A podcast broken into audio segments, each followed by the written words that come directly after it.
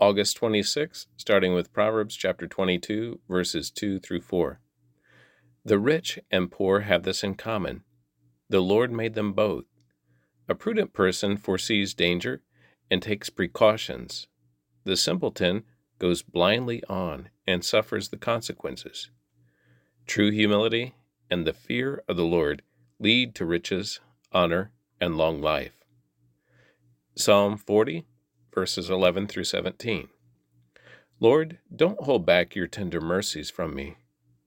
Let your unfailing love and faithfulness always protect me. For troubles surround me, too many to count. My sins pile up so high I can't see my way out. They outnumber the hairs on my head. I have lost all courage. Please, Lord, rescue me. Come quickly, Lord, and help me. May those who try to destroy me be humiliated and put to shame. May those who take delight in my trouble be turned back in disgrace. Let them be horrified by their shame. For they said, Aha, we've got him now. But may all who search for you be filled with joy and gladness in you. May those who love your salvation repeatedly shout, The Lord is great. As for me, since I am poor and needy, let the Lord keep me in his thoughts. You are my helper and my Savior.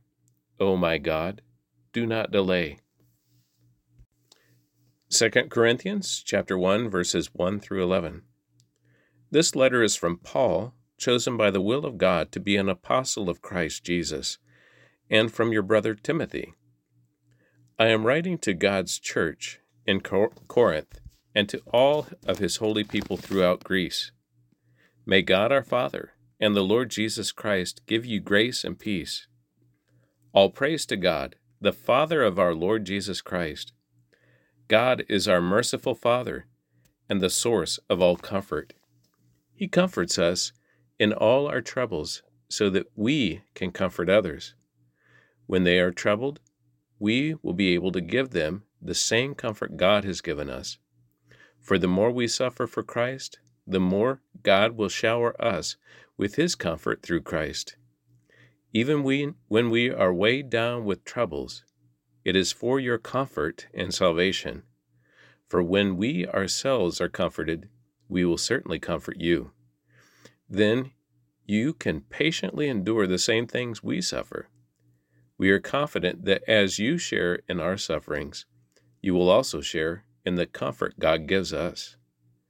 We think you ought to know, dear brothers and sisters, about the trouble we went through in the province of Asia. We were crushed and overwhelmed beyond our ability to endure, and we thought we would never live through it. In fact, we expected to die. But as a result, we stopped relying on ourselves and learned to rely only on God, who raises the dead and He did rescue us from mortal danger, and He will rescue us again. We have placed our confidence in Him, and He will continue to rescue us.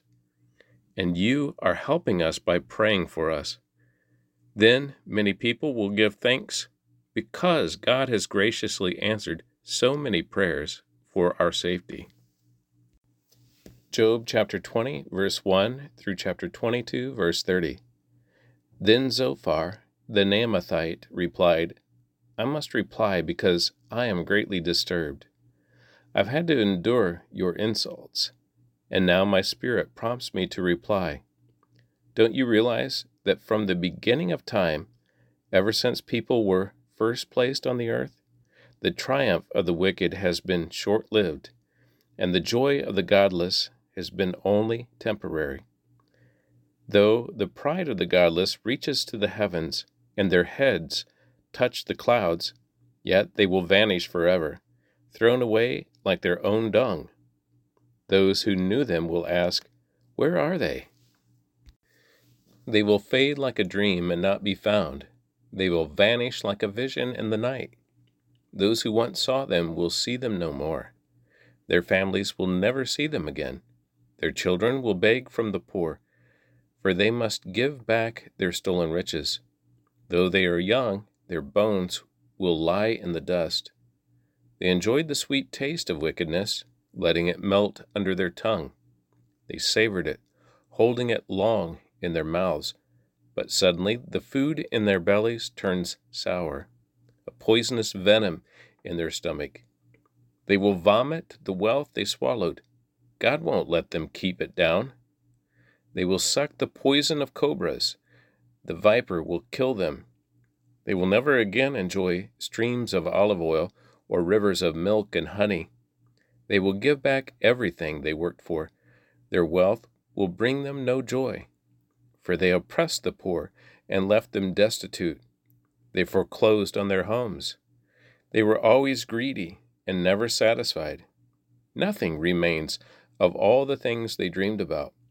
Nothing is left after they finish gorging themselves. Therefore, their prosperity will not endure. In the midst of plenty, they will run into trouble and be overcome by misery. May God give them a bellyful of trouble. May God rain down his anger upon them. When they try to escape an iron weapon, a bronze tipped arrow will pierce them. The arrow is pulled from their back, and the arrowhead glistens with blood. The terror of death, the terrors of death are upon them. Their treasures will be thrown into deepest darkness. A wildfire will devour their goods, consuming all they have left. The heavens will reveal their guilt, and the earth will testify against them. A flood will sweep them away from their house. Will sweep away their house, rather. God's anger will descend on them in torrents. This is the reward that God gives the wicked. It is the inheritance decreed by God.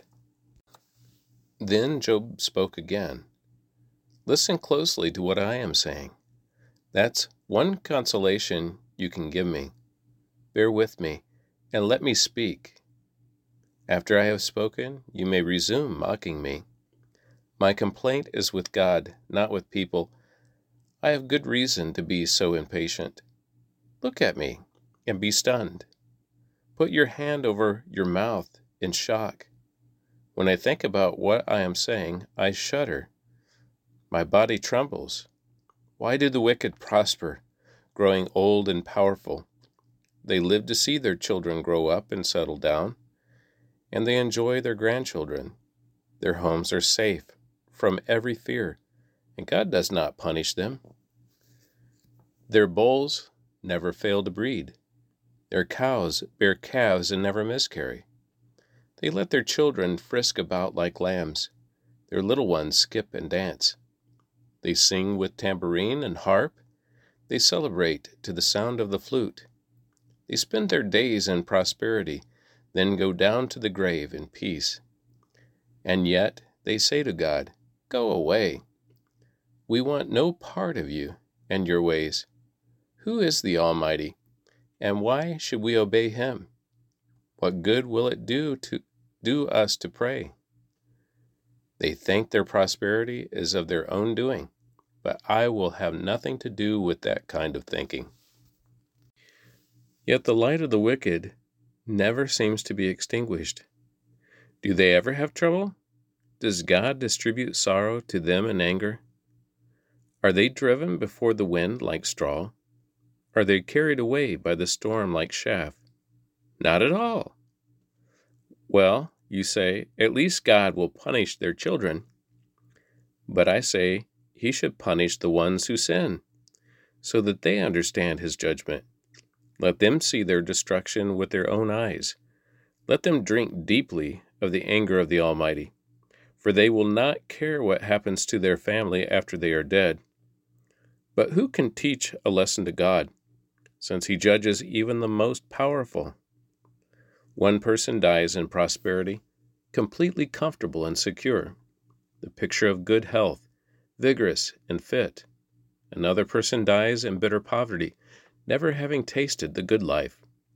But both are buried in the same dust, both eaten by the same maggots. Look, I know what you're thinking. I know the schemes you plot against me. You will tell me the rich and wicked people whose houses have vanished because of their sins, or you will tell me that they have their houses have vanished because of their sins. But ask those who have been around, and they will tell you the truth.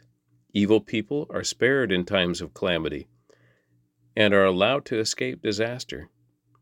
No one criticizes them openly or pays them back for what they have done. When they are carried to the grave, an honor guard keeps watch at their tomb. A great funeral procession goes to the cemetery. Many pay their respects as the body is laid to rest, and the earth gives sweet repose. How can your empty cliches comfort me? All your explanations are lies. Then Eliphaz the Temanite replied, Can a person do anything to help God? Can even a wise person be helpful to him? Is it any advantage to the Almighty if you are righteous? Would it be any gain to him if you were perfect? Is it because you're so pious that he accuses you and brings judgment against you? No, it's because of your wickedness. There's no limit to your sins. For example, you must have lent money to your friend and demanded clothing as security. Yes, you stripped him to the bone. You must have refused water for the thirsty and food to, for the hungry.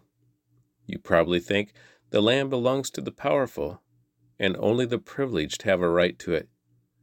You must have sent widows away empty handed and crushed the hopes of orphans. That is why you are surrounded by traps and tremble from sudden fears. That is why you cannot see in the darkness and waves of water cover you. God is so great, higher than the heavens, higher than the farthest stars. But you reply, That's why God can't see what I am doing. How can he judge through thick darkness? For thick clouds swirl about him, and he cannot see us. He is way up there, walking on the vault of heaven. Will you continue on the old paths where evil people have walked? They were snatched away in the prime of life, the foundations of their lives washed away. For they said to God, Leave us alone. What can the Almighty do to us? Yet he was the one who filled their homes with good things. So I will have nothing to do with that kind of thinking. The righteous will be happy to see the wicked destroyed, and the innocent will laugh in contempt. They will say, See how our enemies have been destroyed. The last of them have been consumed in the fire. Submit to God, and you will have peace. Then things will go well for you. Listen to his instructions and store them in your heart. If you return to the Almighty, you will be restored. So clean up your life. If you give up your lust for money and throw your precious gold into the river, the Almighty Himself will be your treasure. He will be your precious silver. Then you will take delight in the Almighty and look up to God. You will pray to Him and he will hear you, and you will fulfill your vows to him. You will succeed in whatever you choose to do. The light will shine on the road ahead of you. If people are in trouble and you say, Help them, God will save them. Even sinners will be rescued. They will be rescued because your hands are pure. And that concludes the reading of the Word for August the 26th.